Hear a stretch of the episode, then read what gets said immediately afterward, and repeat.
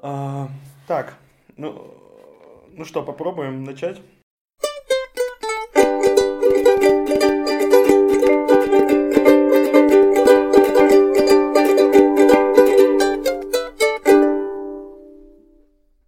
А, Всем привет, это подкаст «Гранатовый сок». А, И сегодня у нас на связи а, Алена Ляшева, исследовательница, активистка. Как тебя еще представить, Алена? Привет. Привет. Ну да, я исследовательница городских проблем. Вот. Наверное, как-то так. Вот, ну почему я решил тебя вообще пригласить? Э, Если честно, я восхищаюсь твоей энергичностью, твоей деятельностью, потому что, по крайней мере, с моей стороны кажется, что ты просто успеваешь столько, сколько человек не может успевать, и все это какие-то очень интересные вещи и проекты. Вот, поэтому я даже не знаю, успеем ли мы поговорить обо всем, ну или тем более захочешь ли ты обо всем говорить, но мне вот очень хочется э, как бы это все обсудить, да, и какие-то вот те вещи, которые ты делаешь, э, вот, о них поговорить. Извини, я немножко волнуюсь, но это э, бывает. И честно, сначала мне хотелось поговорить про журнал «Спильная». Э, Я, наверное, расскажу для слушателей, как я это вижу, да, что есть это а, такой э, и печатный журнал, и интернет-журнал, который выходит уже прям очень много лет. И он, с одной стороны, насколько я понимаю, сейчас ты расскажешь, э, делается как-то, в общем-то, какими-то достаточно небольшими силами, без привлечения каких-то крупных ресурсов, но при этом он получается очень качественный, очень интересный. Он, э, получается, задает определенную повестку, которую, в общем, мало кто задает а, в Украине, да, при этом э, при этом он, мне кажется, представляет для себя интерес не только внутри Украины, да, я лично его читаю, я знаю многих людей в России, кто его читает, и понятно, что, может быть, не все готовы читать украиноязычные статьи, но русскоязычные статьи, мне кажется, и спильные, они, в общем, ходят далеко за пределами там какого-то небольшого пространства украинских левых, вот, и э, может быть, расскажешь паре слов? Во-первых, правильно ли я все рассказал, да, и вообще, как, как получился такой проект, и какая твоя роль в нем? Да, ну журнал «Спильный» появился больше десяти лет тому назад. Он появился как эм, проект преподавателей Киево-Могилянской академии, которая в Киеве, но э, теперь, ну и какое-то время он ассоциировался с Могилянкой, но теперь, э, скажем так, он не имеет к ней практически никакого отношения, кроме того, что частично наша редакция и авторы там или учатся, или работают. И эм, первоначально журнал был таким интеллектуальным пространством текстов, которые анализировали вопросы экономики, культуры и так далее, политики с левых как бы критических позиций, с феминистических позиций. В принципе, с тех пор поменялась, суть не поменялась, изменился немного формат. Если смотреть на первые выпуски, там на ранние статьи на сайте, то это, это часто переводы каких-то классических э, научных текстов на украинский. Было много теоретических текстов, которые не сильно касались каких-то актуальных событий в Украине. Сейчас же мы пытаемся ориентироваться больше на, ну, аналитику в широком понимании этого слова. Нашей основной целью на данный момент является производить критику и анализ актуальных проблем в Украине.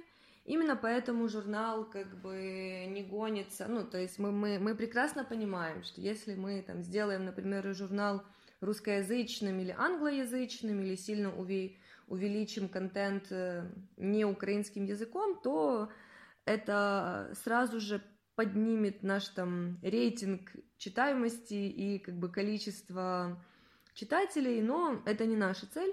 Наша цель в первую очередь работать, естественно, с локальной аудиторией, с украинским читателем. Если говорить про какие-то достижения, то я бы выделила два. Первое — это э, переводы. Мы, как и раньше, так и сейчас, много занимаемся переводами. Часто, да, это там довольно аматорский перевод, ну, уже нет, но было такое, что наши переводы научных текстов были довольно аматорскими.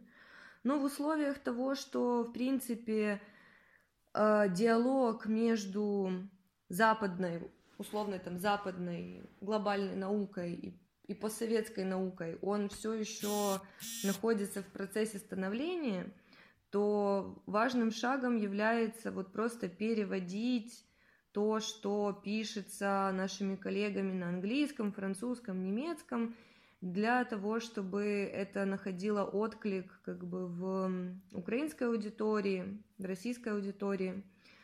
И, ну, много как бы важных текстов, э, они, к сожалению, не переводятся мейнстримными там изданиями, как это правильно на русском, выдавцами. А. Издателями?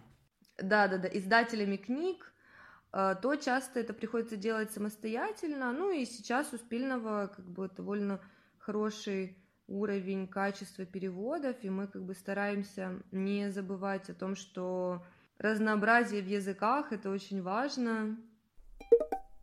Э, второе такое достижение это то, что нам потихоньку удается, скажем так, эм, входить в диалог в так называемой политике policy making, вот, сейчас во многих постсоветских странах, в Украине, это особенно сейчас с новой властью, ну, с каждой новой властью в Украине как бы усиливается процесс реформирования, так называемый вот этот как бы процесс там transition из э, советской какой-то системы в либеральную, там рынковую, ну и э, это этот процесс часто в, там, в левых, в активистских кругах просто там обзывали словом неолиберализм. Я ничего не имею против слова неолиберализм, но часто как бы критика реформ, она была очень такой упрощенной. Мы просто говорили, ну, там, типа, рынок это плохо, как бы надо больше там равенства, справедливости и так далее. Это, конечно, все хорошо, но э, не хватает часто вот анализа политик, то есть почему Например, отменять стипендии для студентов это плохо. На кого это влияет? Влияет ли это на студентов одним образом или другим и так далее. И на самом деле э, в постсоветском контексте, уже как бы шире говоря, нарратив того, что реформа это что-то очень классное, он до сих пор доминирует. У нас каждая, каждый политик обещает нам типа реформировать вообще всю систему, и, ну, на каком-то абстрактном уровне, да, типа, реформы надо делать. Но тут вопрос, а какие реформы? А как они будут влиять?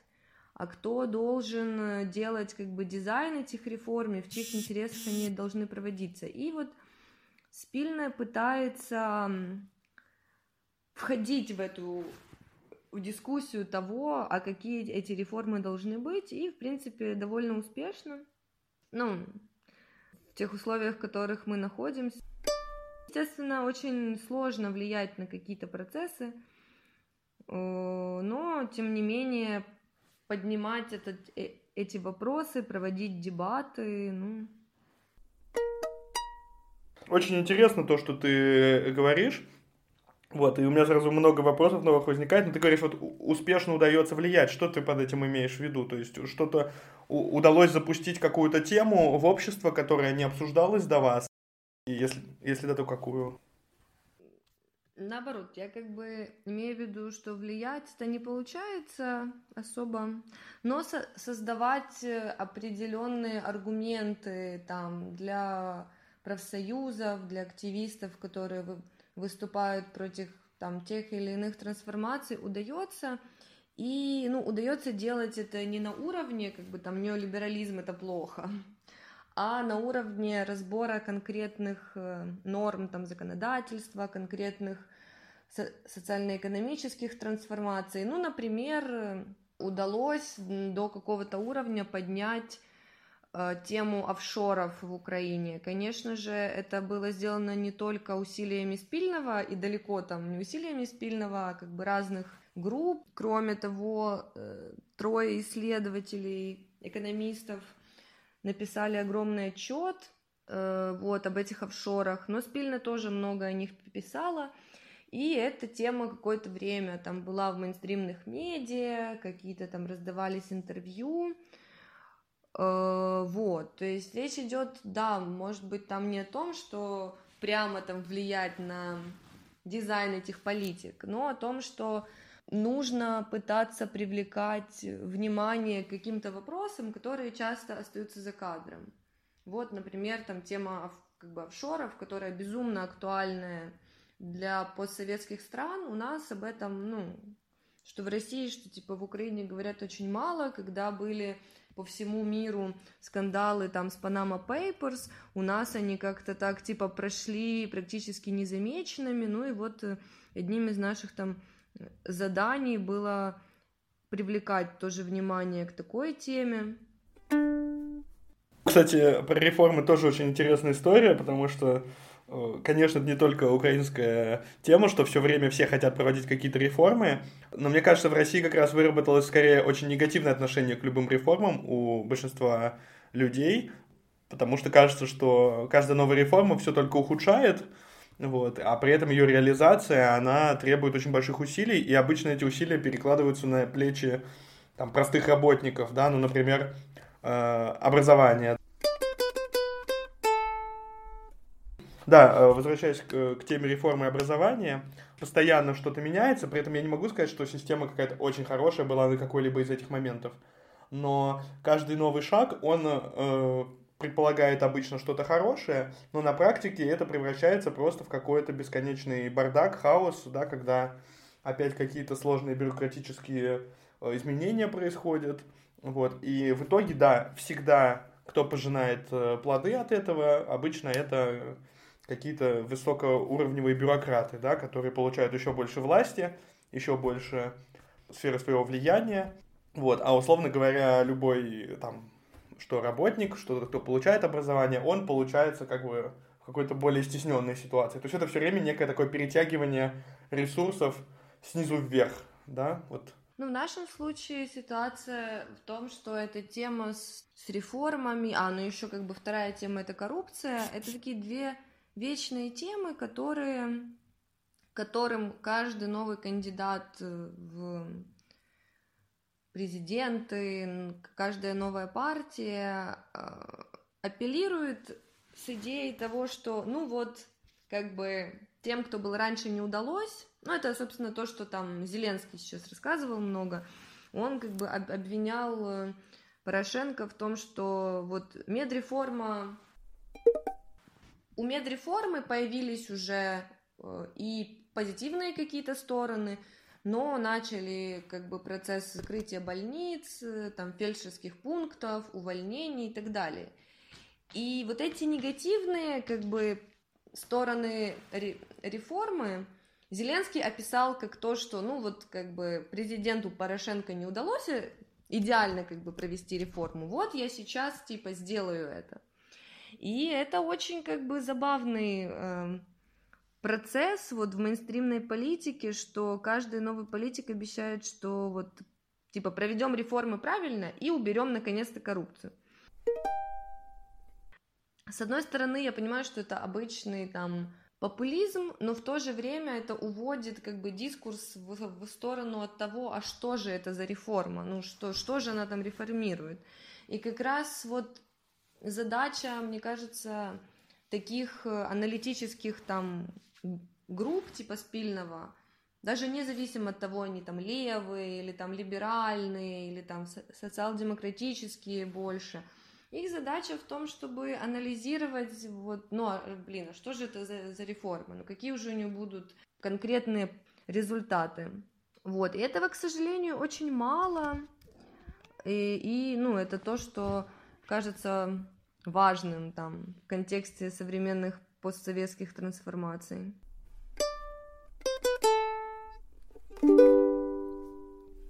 Ну а вот у вас есть понимание, кто вообще аудитория вашего журнала, кто вас читает, где они живут, это все там киевляне или это... Да, да, но мы как бы проводим аналитику нашей аудитории, конечно, ну, как бы, к сожалению, э, там, журналы с лонгридами — это не то, что там очень много читает людей. Наша аудитория растет, она там буквально за последние несколько лет увеличилась э, в два раза, но это все равно киевляне, э, это люди, которые, ну, это уже там из анализа не Google данных, а комментов и так далее. Это там люди, которые получают или уже имеют там какое-то гуманитарное образование. И, ну, мы часто в этом контексте слышим обвинения в том, что, ну, вот там, типа, у вас такие, типа, сложные тексты, их так, типа, сложно читать. У меня, знаешь, к этим эм, вопросам ответ сложился после того, как я посмотрела этот фильм, который вышел. Я ничего в кино не понимаю, поэтому тут я понимаю, может быть, со мной кто-то не согласится, но был вот этот фильм «Джокер». А, я, к сожалению, не смотрел.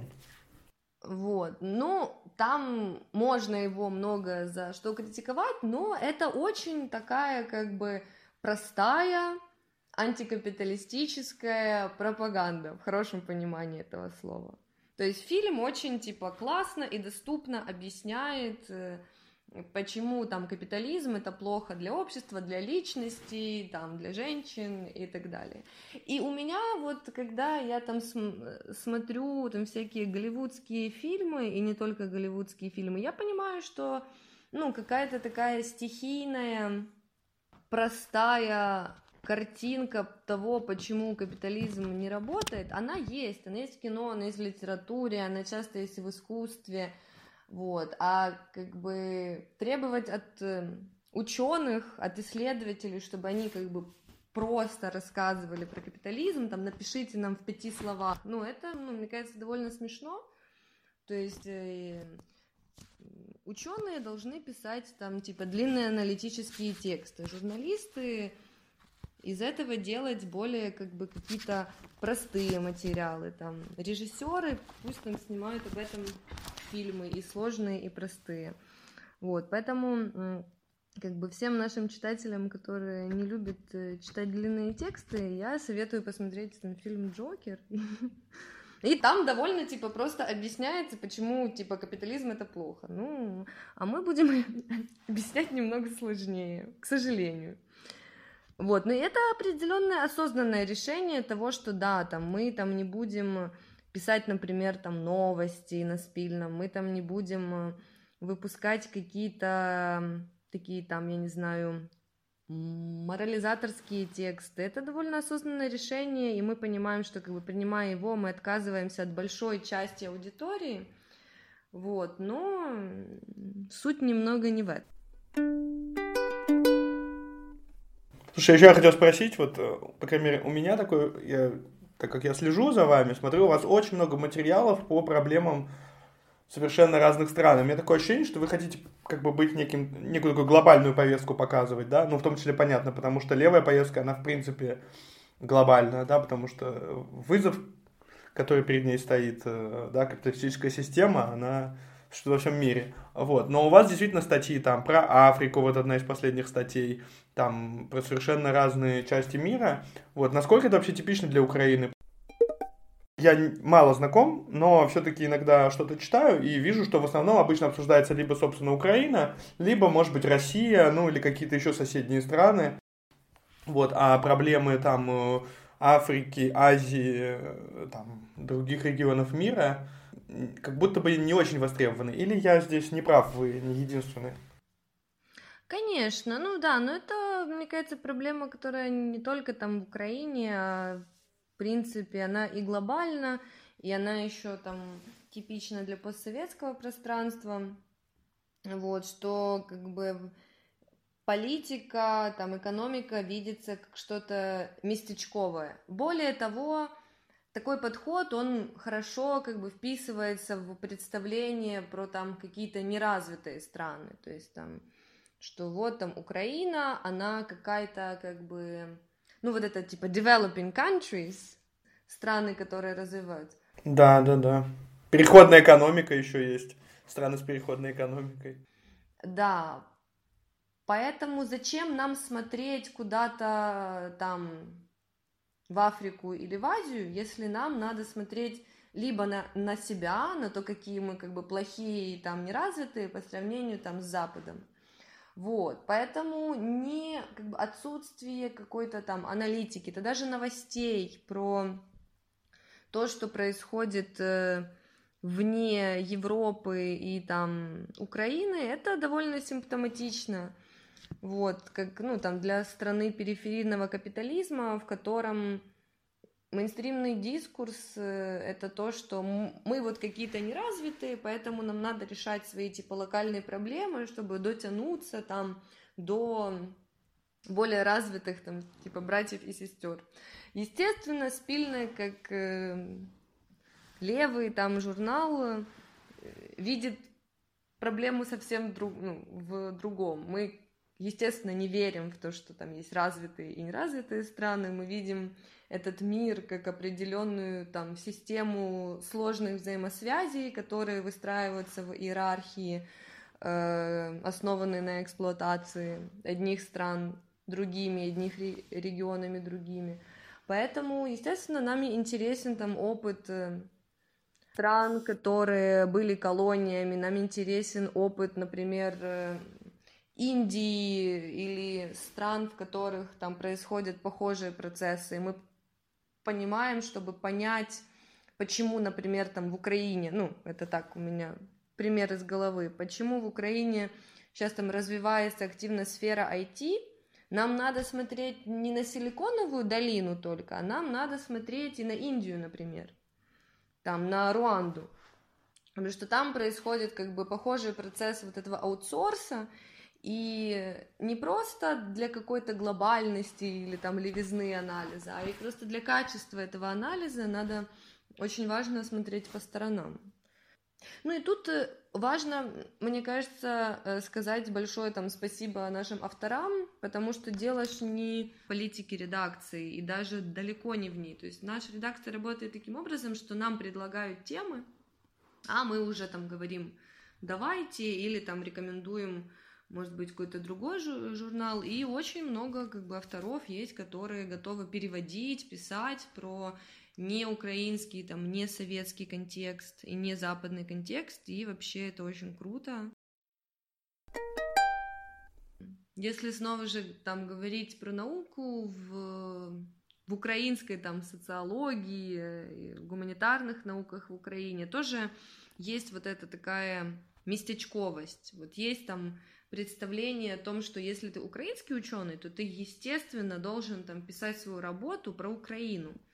Когда ты скажешь, я украинский ученый и хочу написать работу про Гану, тебе скажут, типа, ну как это? Ты же там не черный, ты же не, не знаешь язык. Ну, если про Гану, то ты знаешь язык, потому что там английский язык во многих сферах. Вот, ну, то есть тебе там могут сказать, что, типа, а как это ты будешь, типа, заниматься другой страной? И эта постановка вопроса, она, в принципе, как бы неправильна, потому что, ну, наука, она не может быть локальной, ну, нету никакой украинской социологии, нету никакой э, российских там философов. Ну, они-то есть, но мы видим как бы результат этого там, Дугины всякие.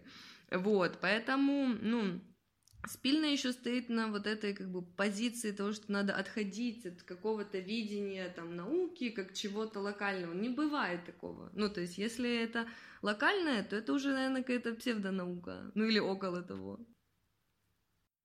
Да, хотя э, по поводу Африки как раз э, иногда читал современный э, украинский научный журнал, который посвящен Азии и Африке, такой востоковедческий. В принципе, в рамках Академии наук э, что-то там такое существует. Вот, хотя понятно, что это вряд ли в общественной сфере как-то проявляется.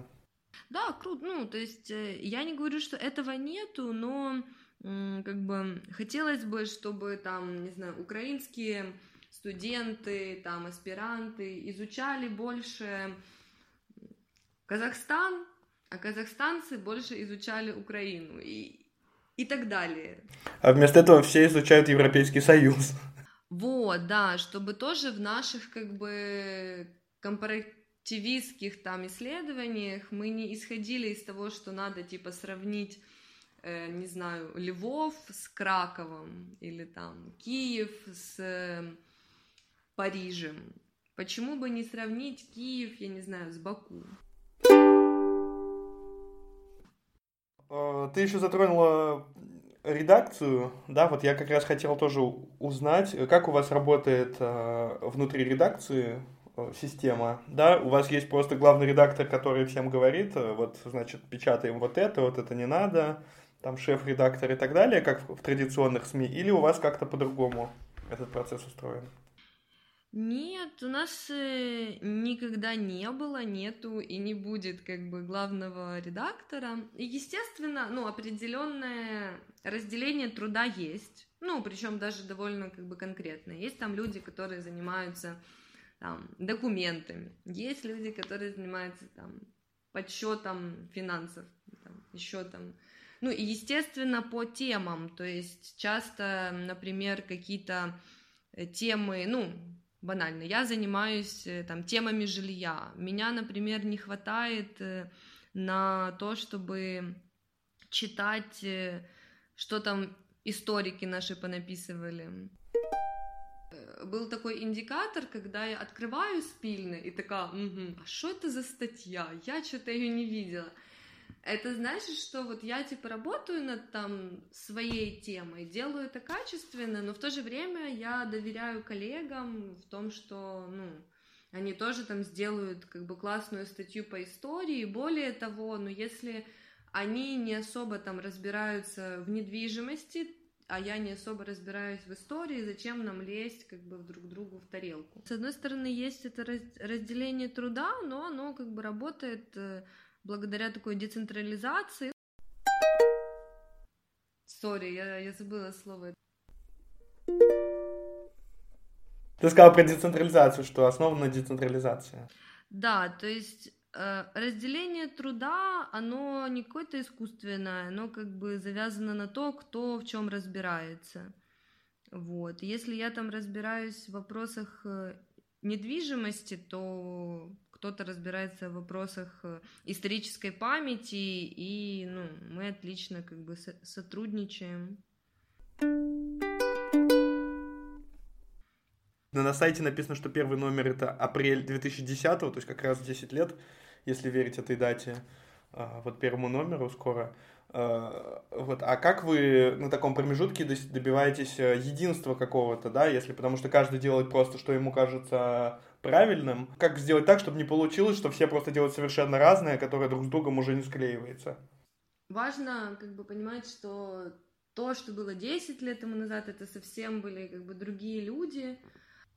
Например, исследовательница и преподавательница Анастасия Рябчук, мы как бы с ней до сих пор отлично общаемся, но она там, она нам э, статьи пишет, вот, она авторка наша, но она уже давно не в редакции, ну, хотя она одна из э, соосновательниц э, журнала, и там есть еще и как бы другие люди, и Тамара Марценюк, и Владимир Ищенко, вот, это те ребята, которые начали журнал, но сейчас журналом занимается уже совсем другая команда, и нельзя сказать, что это был какой-то очень легкий как бы процесс, были и конфликты, и то, что, ну, людям становилось там неинтересно заниматься журналом, потому что просто они там не находили себе места.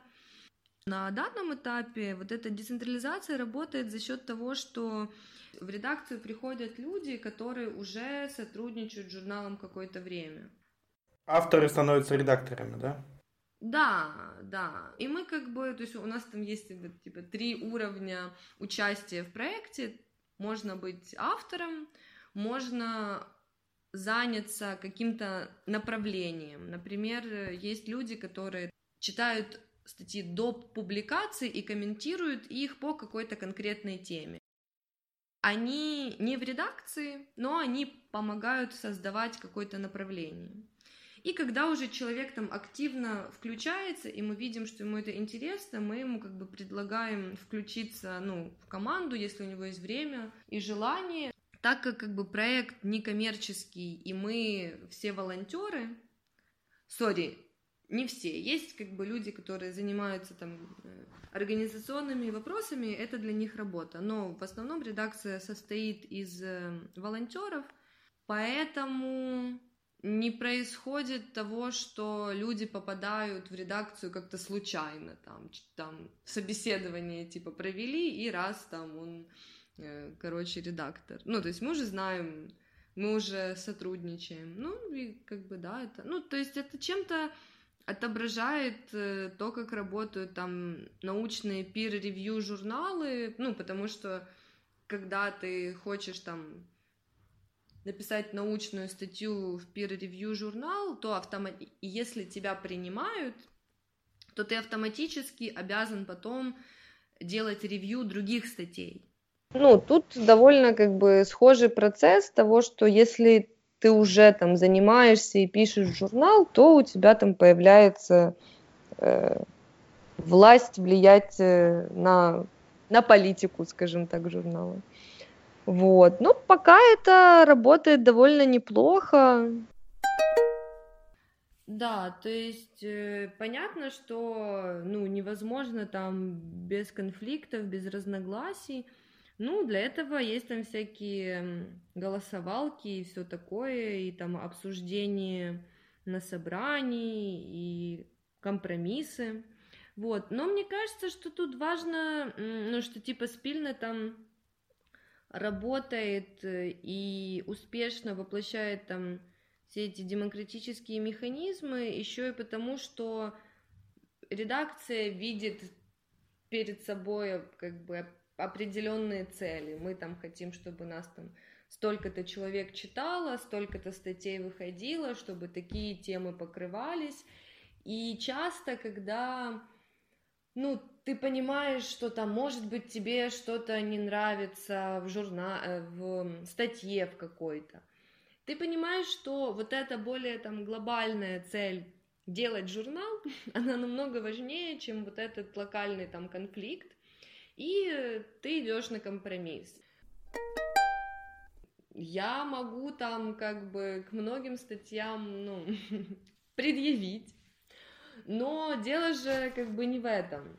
То есть э, у нас даже есть такая типа договоренность, что, ну, если вот типа тебе там не нравится статья, то ты можешь у себя там в Фейсбуке написать, что вот у нас там вышла статья, но я вот с ней не согласен по тем, по тем и по тем пунктам. Вот если прям очень э, есть такое украинское слово свербыть, это э, значит чешется, вот. Если чешется, то как бы, ну, типа, бог с тобой, пиши, но э, компромисс и вот это общее дело, оно важнее, чем то, что мне там не нравится какой-то материал, вот.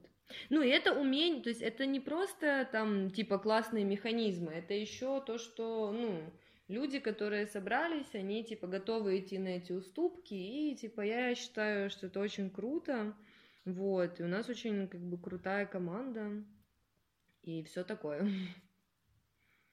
Последний вопрос по команде. Вообще, сколько это человек? Сколько человек нужно, чтобы сделать такой журнал? Ну, в редакции на данном этапе, ну, то есть раньше было там до 10 человек. Когда сформировалась редакция, ну, именно как редакция, кажется, нас было 10 или что-то такое. Сейчас нас около 15 в редакции. Четверо из редакторов — это для них работа. Они делают там не самую приятную работу, например, верстают, ну, статьи.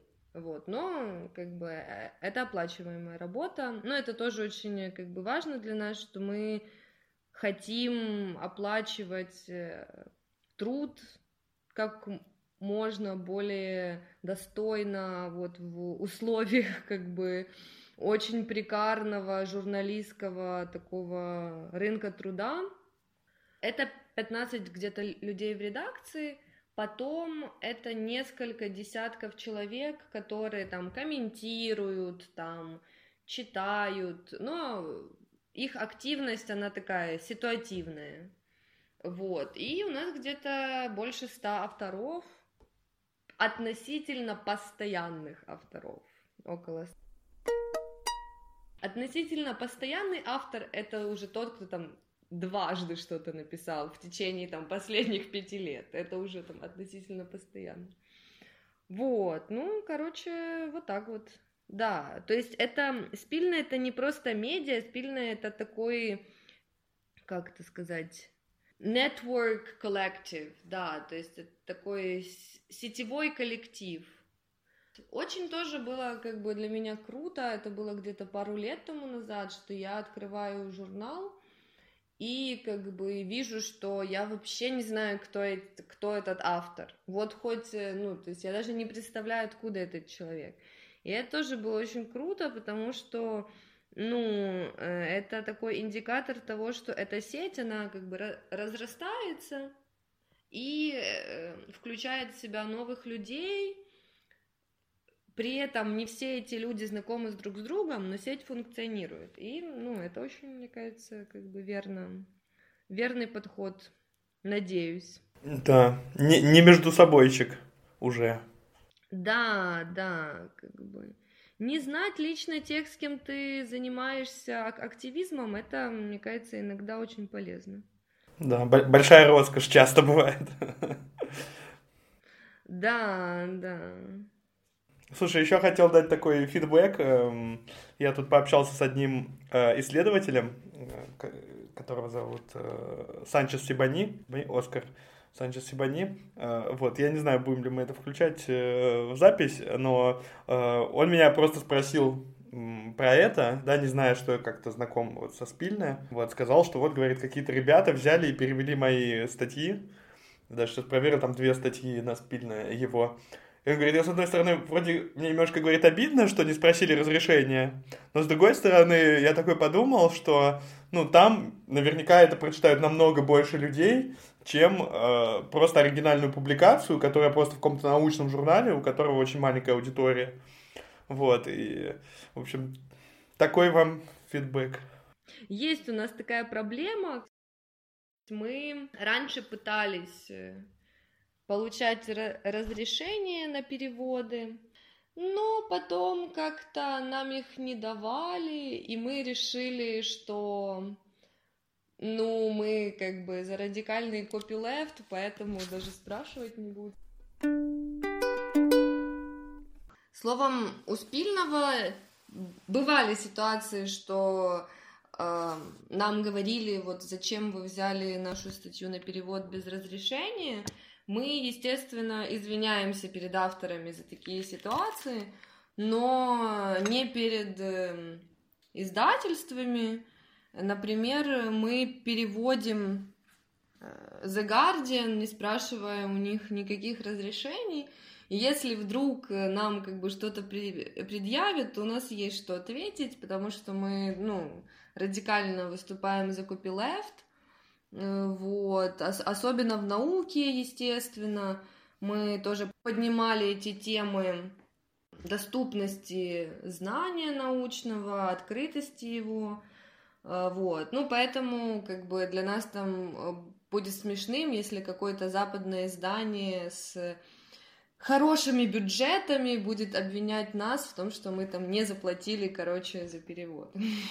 Ну, в общем, мне кажется, вполне осознанная позиция. Намного хуже, когда какие-то издания, направленные на там, получение прибыли, э, изначально, э, значит, такие все из себя коммерческие и провозглашающие там поддержку капиталистических принципов экономики, вот когда они, допустим, начинают друг у друга тырить, э, то они как бы свои собственные ценности тем самым нарушают.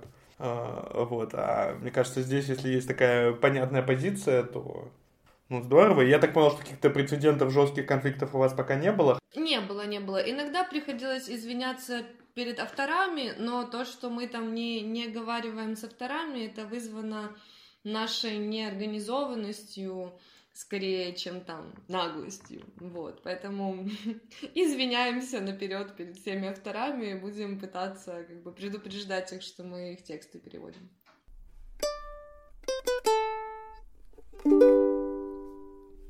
В этом месте я рассказываю Алене про нашу рейтинг-группу э, по городским исследованиям, городским проблемам, которая сейчас в связи с э, эпидемией коронавируса перешла в онлайн-формат, и теперь вы все можете к ней присоединиться. Вот подробности будут в описании. Да, и спильная, и я лично заинтересованы вот э, в таком формате как бы офлайн ивентов, но это пока просто не хватает ресурсов на это, ни человеческих, ни временных, ну, потому что если это делать, это надо делать качественно, вот, это тоже то, что мы как бы в спильном поняли, что лучше как бы меньше, да лучше, ну, я понимаю, что это банально звучит, но Э, часто хочется сделать все, часто хочется и написать классный лонгрид, и на основе этого лонгрида написать как бы кучу там заметок, статей, новостей, снять видео и там запустить и YouTube, и Instagram, и блоги, но надо как бы рассчитывать эм, тоже на свои силы, на то, что мы люди, мы выгораем, мы устаем, у нас э, Хотела сказать дети, но у нас-то детей нету, но у людей есть дети, это важно, и коты, и мамы, папы, бабушки, то есть... Э, конечно, круто быть активистом, но важно не забывать о себе и о ближних связях, и тоже как бы уделять время и здоровью и, и так далее. Слушай, сначала думал вообще делать YouTube, потому что я подумал, ну вроде все смотрят YouTube, вот, но я когда представил, какой мне потребуется набор вещей для того, чтобы сделать один выпуск, там какой-то разговор, да, там камера, за камерой должен быть оператор, потому что невозможно вести разговор и одновременно следить, что все записывается. Тут я хотя бы просто красная лампочка на диктофоне, и то пропускаешь, да, а там вообще целое дело. И я просто понял, что, ну, я это не тяну, я поговорил с разными людьми, никто не вызвался мне помогать. Поэтому я вообще эту идею отложил, а вот осенью понял, что, ха, есть же подкасты, зачем мне вообще все это видео? Тем более, что сам я люблю именно слушать, а не то, что мне интересно особенно рассматривать. Ну, я, конечно, люблю там просто посмотреть на человека, как он выглядит и как, какая у него манера жестикуляции, но для этого не нужно полтора часа на него смотреть. Вот. Ну да, и формат э, Ютуба, он все-таки подразумевает то, что ты сядешь э, и там будешь, не знаю, салат резать и как бы смотреть видос. А подкасты, ну, я, например, слушала подкасты твои, вот, э, Иль... Э, как это правильно? Иль... Ильей, Ильев, двух Иль. Эм... Не, подожди. А, э, политический дневник, э, ты имеешь в виду? Да, да, да, да. Я слушала просто как бы в дороге, в наушниках, типа с телеграмма. Очень удобно. И вот, ну, тоже, когда я там понимаю, что это важно, там, завоевывать гегемонию, там, вот это все, это, конечно, очень, как бы, все красиво звучит, но, как бы, прикольно, конечно, в медиа-активизме, мне кажется, создавать какие-то небольшие, но удобные по формату той или иной аудитории продукты. Э, вот. И чем больше будет таких вариаций, там у кого-то лонгриды, у кого-то подкаст, у кого-то блоги в Инстаграме, еще еще что-то, тем, э, ну, мне кажется, это демократичнее, и не обязательно, чтобы там у всех, я не знаю, была одна позиция, там какие-то одни темы. Наоборот, вариация форматов, она дает возможность и вариации мнений, аудитории, и типа это очень круто.